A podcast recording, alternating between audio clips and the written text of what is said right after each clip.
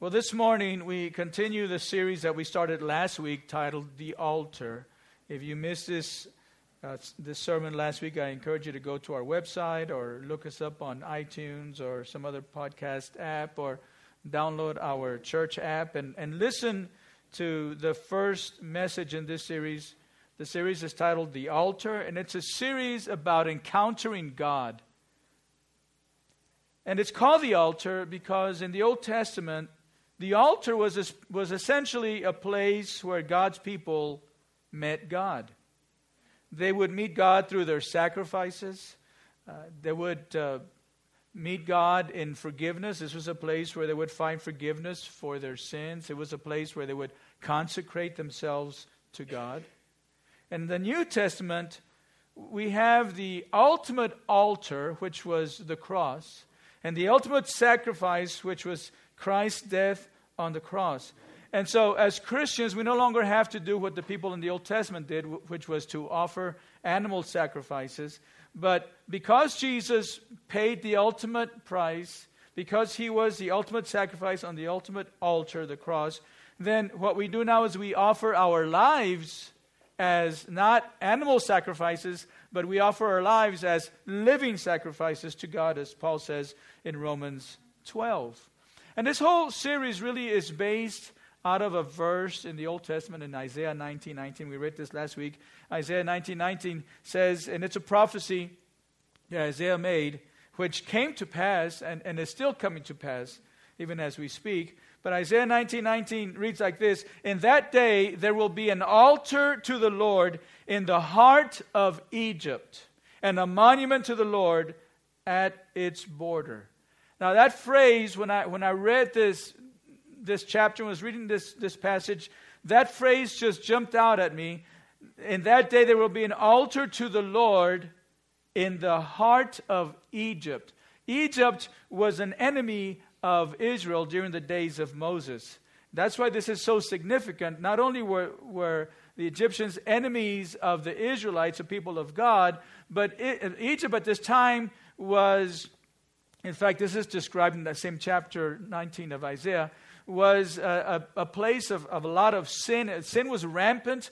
There was a lot of despair. People's lives were broken. There was a lot of pride. People weren't looking to God, trying to do their own thing. And all this brought about this terrible and debilitating drought. The natural resources were, were very scarce. In fact, Isaiah in this prophecy describes Egypt at this time as a drunkard staggering around in his vomit. That's not a very good description of anybody and, and of this country, of this situation. A drunkard staggering around in his vomit. And then Isaiah says, but it, right in the heart of that, there's going to be an altar, not to some pagan gods, because a pagan god, because there were altars to pagan gods at that time, but in the middle of a drunkard staggering around in his vomit, there's going to be an altar to the Lord in the heart of Egypt. And I said to you last week that Egypt is not unlike our current condition here, our current society, our current culture. In fact, it's not very unlike, it's not unlike our very own community here in San Angelo and the Concho Valley, because back then Egypt was a godless society, and we see a lot of that being expressed here in our own community. The, the status of our own society is increasingly godless. We, we live in the middle of a society that accepts sin even the most perverse sin, as normal and acceptable, and even a society that celebrates this sin. And so we're, we could say we're in Egypt today. Some of what we see in, in our society, in our culture, we could describe the way Egypt was described in the Old Testament as a drunkard staggering around in his vomit. But just like in Egypt, I believe that God is calling us today to build an altar in the middle of this sinful world. So, our big idea throughout this series, it's a four part series. We got uh, this week and then two more weeks. And our big idea throughout this series is this San Angelo needs an altar, a place to meet God. And God is calling us to build it. Because I believe that we as a church are to provide a place for people to meet God. This is our calling as a church. to help people find God, not in the sense of, some, of finding something that's missing, something that's lost, but in the sense of discovering God. When you find something, you discover something, meeting God, experiencing the love of God and His power. I believe we're called to build an altar in San Angelo. I believe we need to be altar builders because people in our city need an altar. In fact, an altar is really the one thing that our church can offer San Angelo. Our church, we, we, we can't offer San Angelo great facilities or a lot of resources or lots of money, but we can offer an altar, a place to meet God. If we're not offering an altar to San Angelo as a church, then what are we offering? Without an altar, we have nothing else of eternal value to offer. Now, when I say that we need to build an altar, a place where people can meet God, I'm referring to an opportunity, to an invitation to come to Jesus. Certainly, our church, as I said, can be and should be an altar. But even our lives, our individual lives, can be altars in San Angelo to God where people can see us and say, I want what he has, or I want what she has, where they're drawn to God because of our lives. And that's what I want to speak about today. Last week we spoke about the altar of repentance. Today I want to speak about the altar of holiness. And I want to base this message today in 1 Peter 1. If you would turn in your Bibles with me to 1 Peter 1, beginning with verse 13. First Peter's in the, the New Testament, toward the end of, of the New Testament, toward the end of the Bible, we have First Peter and uh, verse 13 reads like this Therefore, with minds that are alert and fully sober, set your hope on the grace to be brought to you when Jesus Christ is revealed at his coming. As obedient children, do not conform to the evil desires you had when you lived in ignorance. But just as he who called you is holy, so be holy in all you do. For it is written, Be holy because I am holy. Be holy because I am holy. 20 years ago this week, some of you will recall that a big news story broke here in our country. And it had to do with our president at that time, having an affair while in office with a 21 year old intern. That happened 20 years ago this week. And although the president initially denied it, eventually, as we know, the truth came out. And then later that year, he was impeached by the House of Representatives, and uh, the Senate didn't impeach him, so he remained in office. But uh, throughout, throughout that year, um, as this was going on, I think there was a, a shift in the culture of our country that continues even today. In fact, I was uh, coming out of the during those days. I was coming out of the post office one time, post office one one day, and I was stopped by a TV reporter, and I should have turned and gone the other way, but I, I kept walking. And so she stopped me. She had a microphone. There was a cameraman, and she asked if I would answer a few questions. And uh, Again, maybe I should have said no, but I, I apparently I said yes because she asked me some questions. And she asked about President Clinton. And, and her question was this I remember she said, Do you think that he should be disbarred? You know, he was an attorney. Should he lose his law license? Should he be disbarred for his offenses? You know, he had this affair. He lied to the country. He lied to the grand jury. He was actually impeached because of perjury and, uh, and obstruction of justice. So her question was, should he be disbarred? Well, I'm not an attorney. I don't know. And I told her, you know, I don't know if, if that's a disbarable offense. But I, I said, I do think that he needed to maintain a standard of decency. He didn't do that. I think that he, needs, he needed to ho- uphold a standard of, of good behavior and decency, and he didn't do that. And we all need to do that.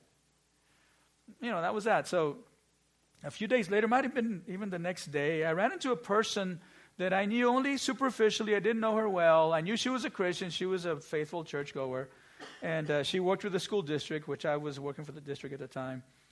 And when she saw me, she came over to me. She couldn't wait to talk to me, and she lit into me. She was so mad at me. I hardly knew this lady. Turned out she had seen my interview on the news and, and she was not happy. She was an ardent supporter of the president and she was mad because of what I said, that I said that he needed to live up to standards of decency. And her comment to me, I'll never forget what she told me. Her comment to me was, All men do that. It's no big deal. I did tell her, I don't do that. I didn't say much else because I was so shocked by her reasoning. I was surprised that she was angry at me. Like I said, I hardly knew her.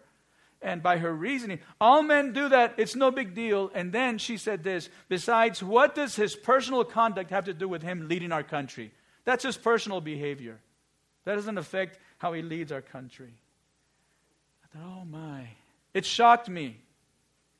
It shocked me. And I feel like that idea has only gotten stronger because now we have people who, who condemn those actions by the president then, agreeing to actions by a president today.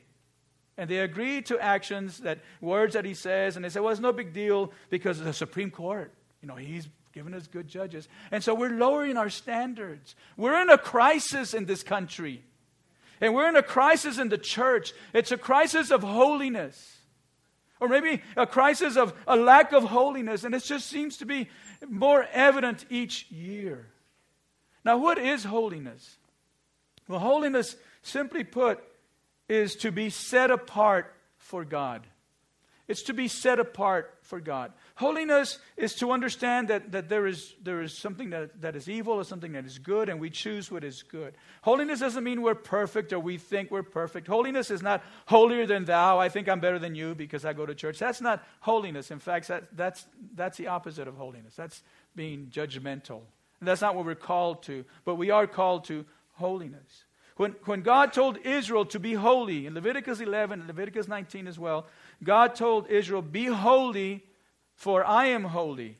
He was instructing them to be different from the other nations. He was giving them specific regulations that they were to follow, things that were to govern their lives. He gave them standards to live by so that the world would know that they were different, that they belonged to God. There had to be a difference. And so when when Peter repeats these words from Leviticus in the passage we just read in 1 Peter 1:16, when, when Peter tells the, the, the Christians, uh, it is written, Be holy because I am holy, he was telling them, You need to be set apart from the world. You, be, to, you need to be set apart for God. So it's, a, it's being set apart in, in two aspects. We're set apart from the world, and we're set apart for a purpose to serve God. Our lives are to be lived for God. In other words, we're, we're living by God's standards, not by the world's standards. How many of you know that there's a difference between God's standards and the world's standards? And we have a choice to make. We live by the standards of this world, by what everybody else does and believes and says, and how they dress and how they talk and their relationships, or do we, or do we live by the standards of God that are found in God's Word? So, holiness is not that God is calling us to be perfect. God's holiness is perfection. But our holiness is not a calling to be perfect, it's simply a calling to be, to be different from the world. That's what it is, distinct from the world. In fact, the very next chapter, we read 1 Peter 1, 1 Peter 2.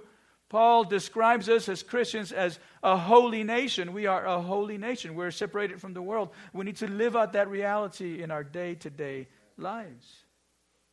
So we're called to holiness. And our calling to holiness is simply an invitation to, to participate in the holiness of God. Not, again, not so much to, to think that we're going to become holy the way God is holy, because God is perfect. We're not being called to sinless perfection. But our invitation to holiness is simply to walk that path of holiness that God has offered to us. When He invites us to be holy, He's given us a path, He's given us a pattern, He's given us standards to follow. And we're saying, okay, I want to follow this path, I want to walk this road. I want to live by these standards.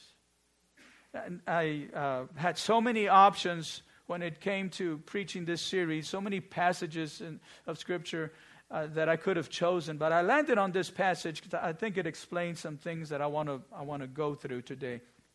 Beginning as we go back to verse 13, where he says, Therefore, with minds that are alert and fully sober, with minds that are alert and fully sober, and the first thing that he writes uh, in this passage, Peter writes to us, is that we are then to prepare our minds and to be fully alert, to be fully sober. He's talking about our minds. In other words, I believe he's telling us that holiness begins with our thoughts. Here's the first big truth this morning to be holy, we must guard our thoughts.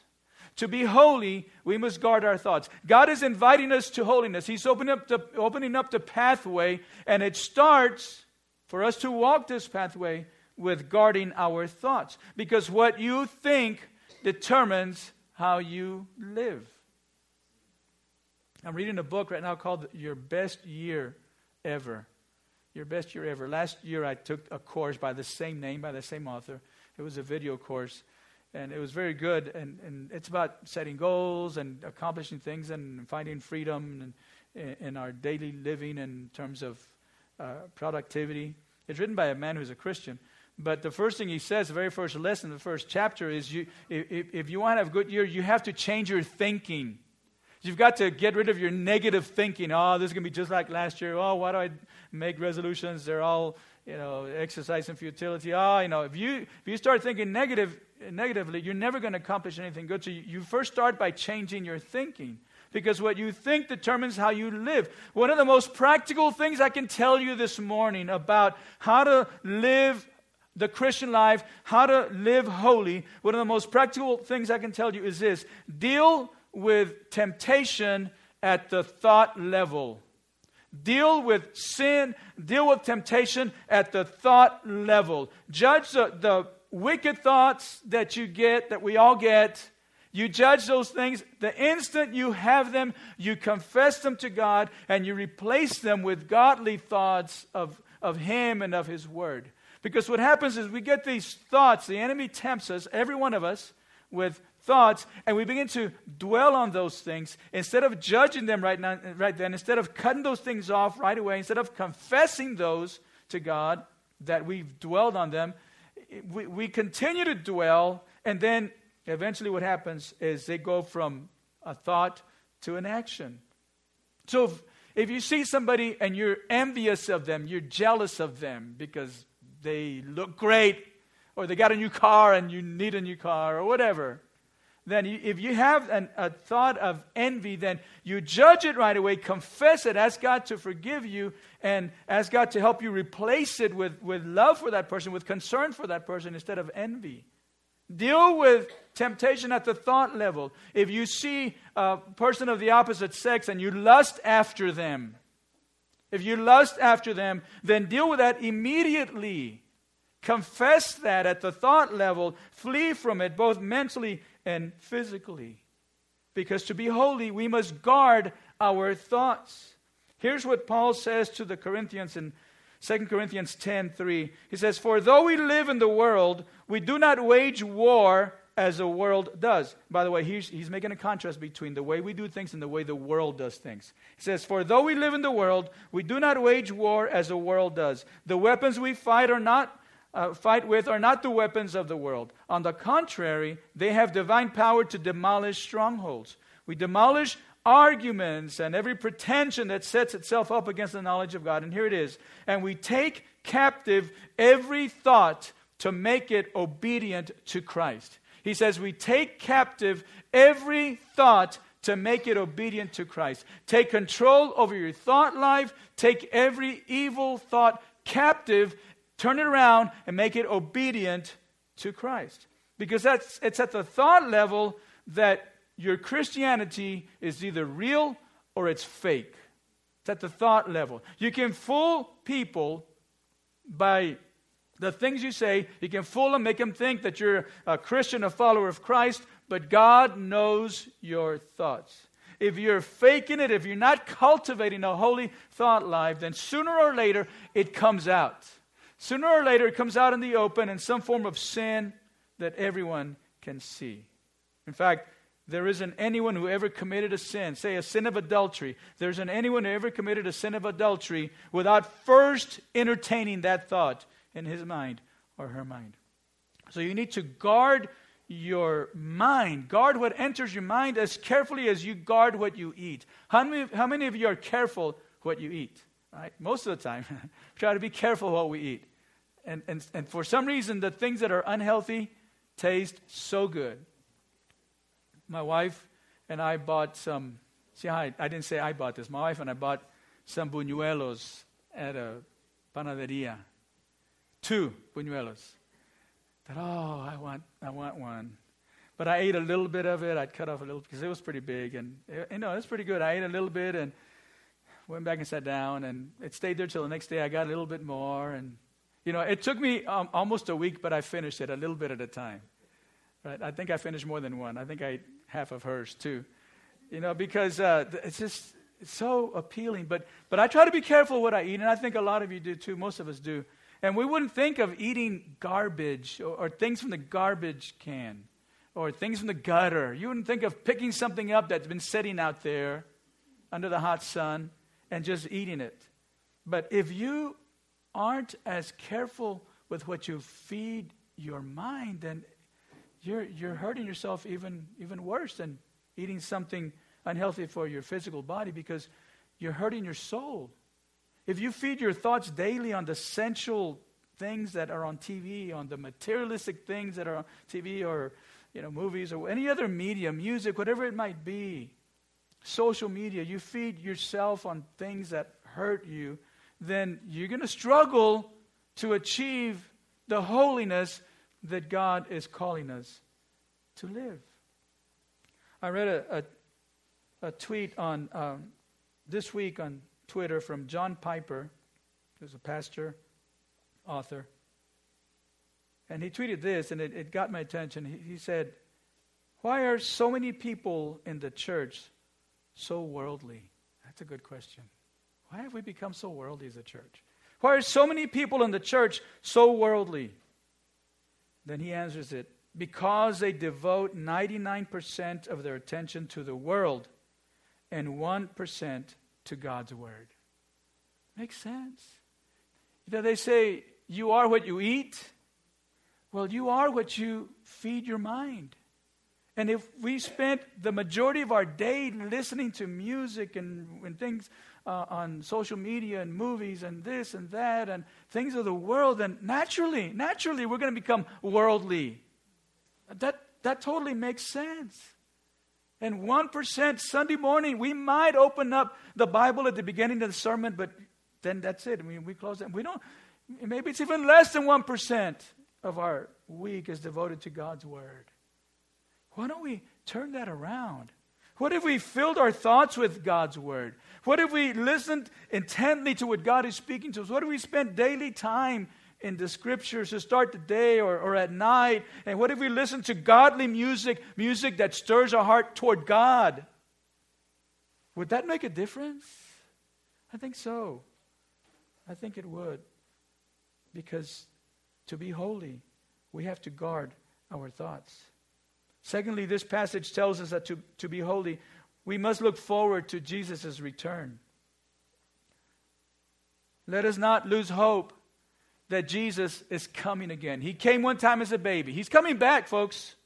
He's going to come back to earth.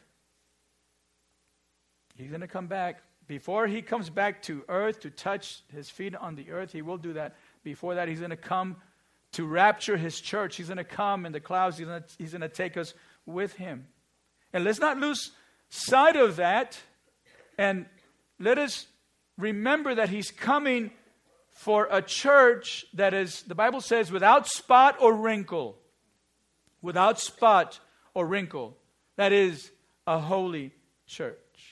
And to be holy, we've got to keep that in mind. We've got to look forward to the fact that Jesus is coming back, and he's coming back not for everybody, but only for those without spot or wrinkle. His children who have walked in holiness through their life. John the Apostle wrote three letters, and in his first letter, 1 John chapter 3, verse 2, he wrote this. Dear friends, now we are children of God, and what what we will be has not yet been made known. But we know that when Christ appears, and he's talking about when Jesus returns, when Christ appears, we shall be like him, for we shall see him as he is. All right, so that's what he's talking about the, the return of Jesus. And look at verse 3.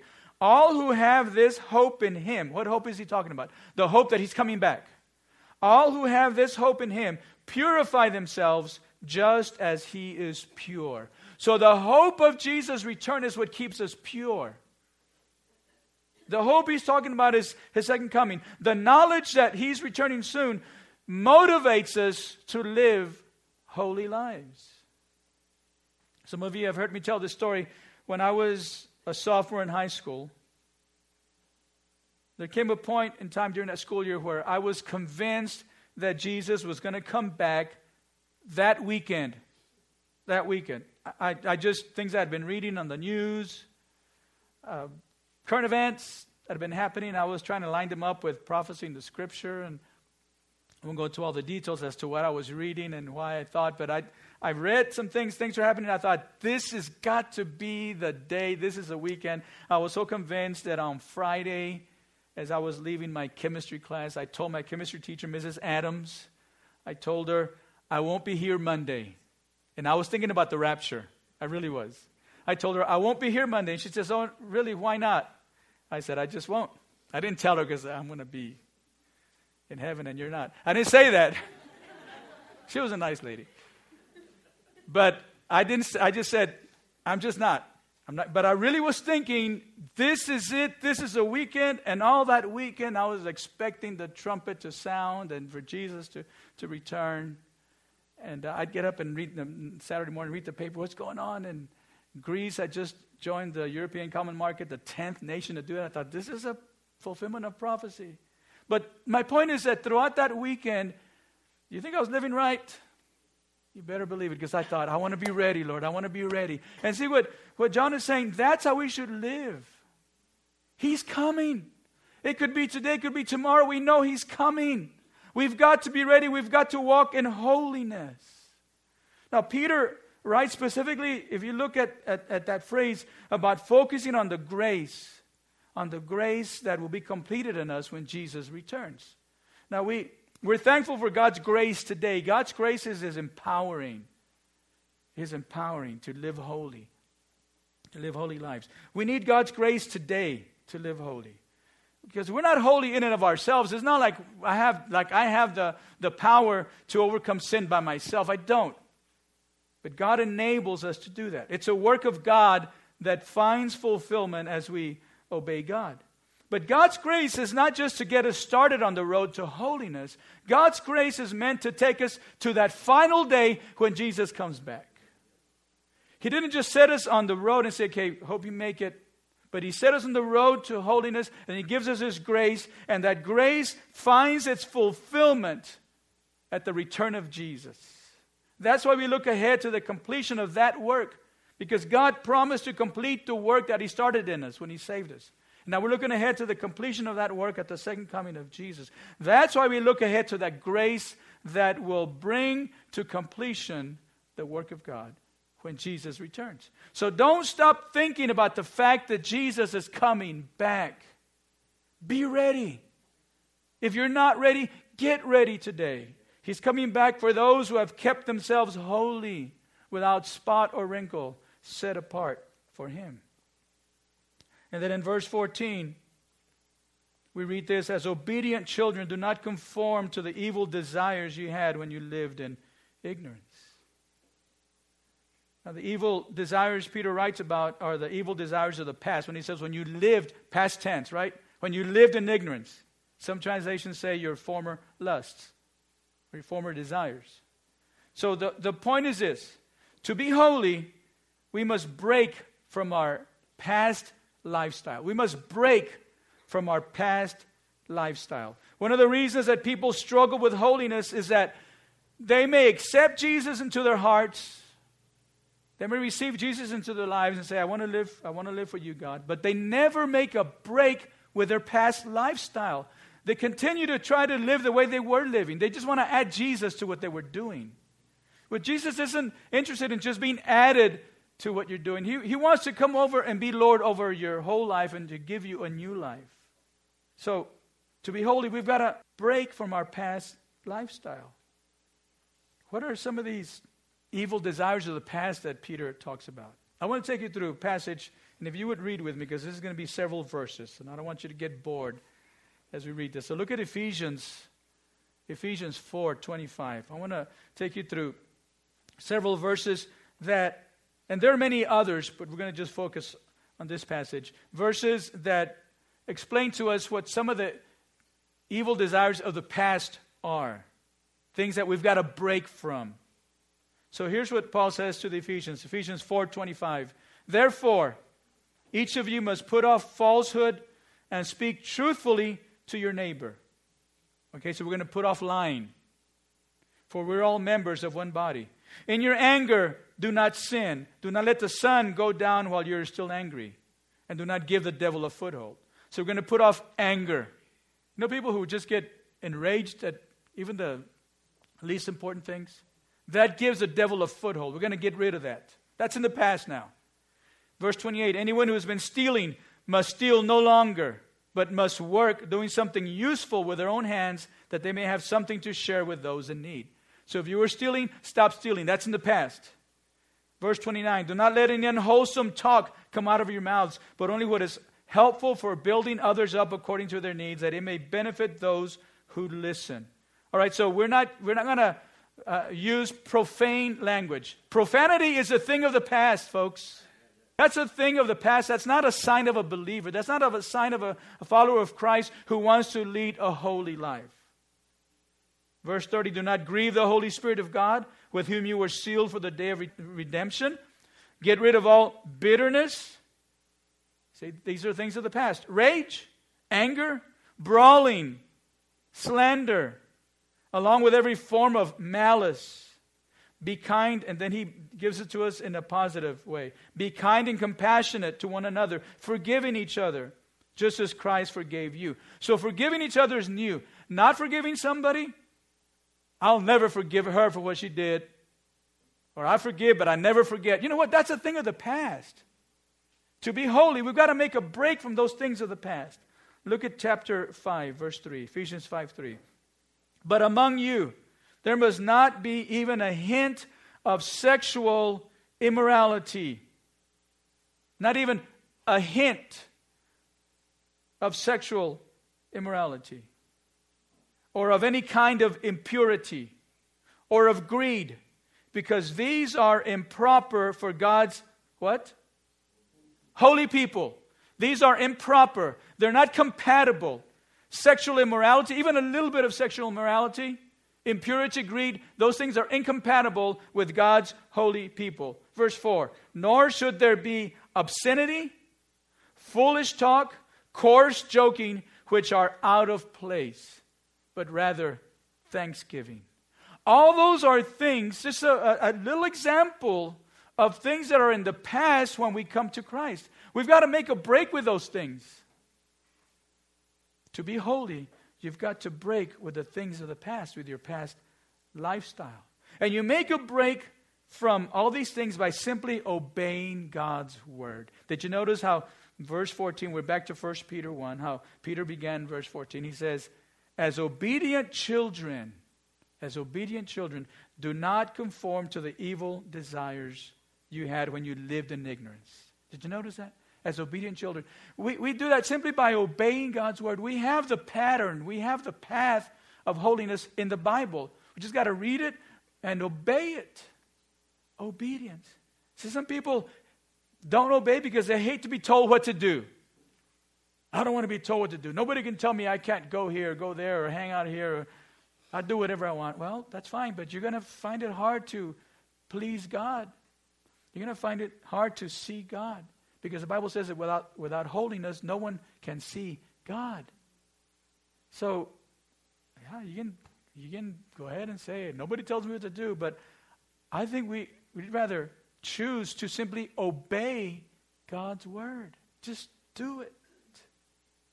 I remember reading many years ago a story of a, an elderly lady who was trying to give her dog, her dog was sick apparently, and she was trying to give him some castor oil. She decided, castor oil takes care of everything, right? So she, she put it in a spoon and she's trying to feed this castor oil to the dog. And of course, the dog is resisting. She can't hold him long enough, hold his head long enough to put the oil in his mouth. And so eventually, with all the struggling, the castor oil spilled on the floor. And as soon as it spilled, the dog went over and just lapped it all up. And I think sometimes we're like the dog. We hate to be told what to do. They say, well, they just leave me alone. I'll take it myself. You know, you don't have to be that way. Just obey God's word. There's a difference between a life without Christ and a life in Christ because there's a difference between the world and the church. And so we're not attempting to, to build a wall between the church and culture, but simply an understanding that we're set apart, we're different. And sometimes we fight against that. When I was in junior high, I was walking home with two f- friends of mine. One friend of mine and one other guy I didn't really know that well. And uh, as I was walking home, we were walking home. I was probably seventh or eighth grade, and, and my friend's name was Sam. Remember him well, Sam Singletary. The other guy, I don't remember who the other guy was, but he was, I don't know, I didn't know much about him. He, walking along, the second guy took out a cigarette and started smoking, just lit up the cigarette. My friend Sam stopped him and said, Hey, hey, don't smoke in front of him, points to me. Don't smoke in front of him. He goes to church. You know, that's all it was. It wasn't like I, I went around telling people, don't smoke in front of me. They just, uh, these are all kids I grew up with and knew my dad was a pastor and we were a Christian family. And that's all he said. Don't smoke in front of him. He goes to church. You know what that guy did? He put it away. Oh, sorry. You know, we're not trying to say we're better than others. We're just trying to say we're different because we're called to be different. But here's the final thing I want to tell you. Ultimately, living in holiness simply means following the pattern that God has given us. He said, Be holy because I am holy. Be imitators of God. Holiness in the last analysis is becoming like God, it's conforming to his character. But it's not something we can do by ourselves. And this is what I need you to understand. We can't do this by ourselves. Leonard Ravenhill said this, and I'm going to finish with this. He said, The greatest miracle that God can do today is to take an, un- an unholy man or woman out of an unholy world and make him holy, and then put him back into that unholy world and keep him holy in it. Now, think about that. The fact that we have young people who made it through junior high and high school and college and didn't lose their faith, that's a miracle. That's an act of God. That's what God does. And so, I don't want you to think, okay, I'm going to try to live for God and I'm going to try real hard. No, you don't have to try in your own strength. Ask God to help you. Ask God to help you. San Angelo needs an altar of holiness. San Angelo needs someone, someone to raise up a standard of right living. My question is will you build that altar? You may say, well, Pastor, how do I build the altar? Well, first of all, if you've never given your life to the Lord, then you start right there by saying, Lord, I, I renounce my past. My past is my past. I let it go. I renounce my past. And I turn to you. I receive you into my life, into my heart as my Savior, my Lord, Master of my life. And I ask you to come and change me. Bible says that when we're in Christ, we become new creations. The old is passed away, everything is made new. So that's the first thing we ask God to make us new, to save us. How do we build an altar? If you're already a follower of Christ, then simply decide today you're going to start obeying God's word. As obedient children, do not conform to your former lust to your former desires, evil desires of the past. So we start by saying, Lord, I, I realize I'm supposed to be different. Here I am, hanging out with everybody else. I'm supposed to be different. Oh, I didn't finish the story. Sam Singletary told the other guy, Don't smoke in front of him. And the other guy put it away, put it out. And then I said, Oh, it's okay. Don't worry about it. It's no big deal. And that still bothers me today.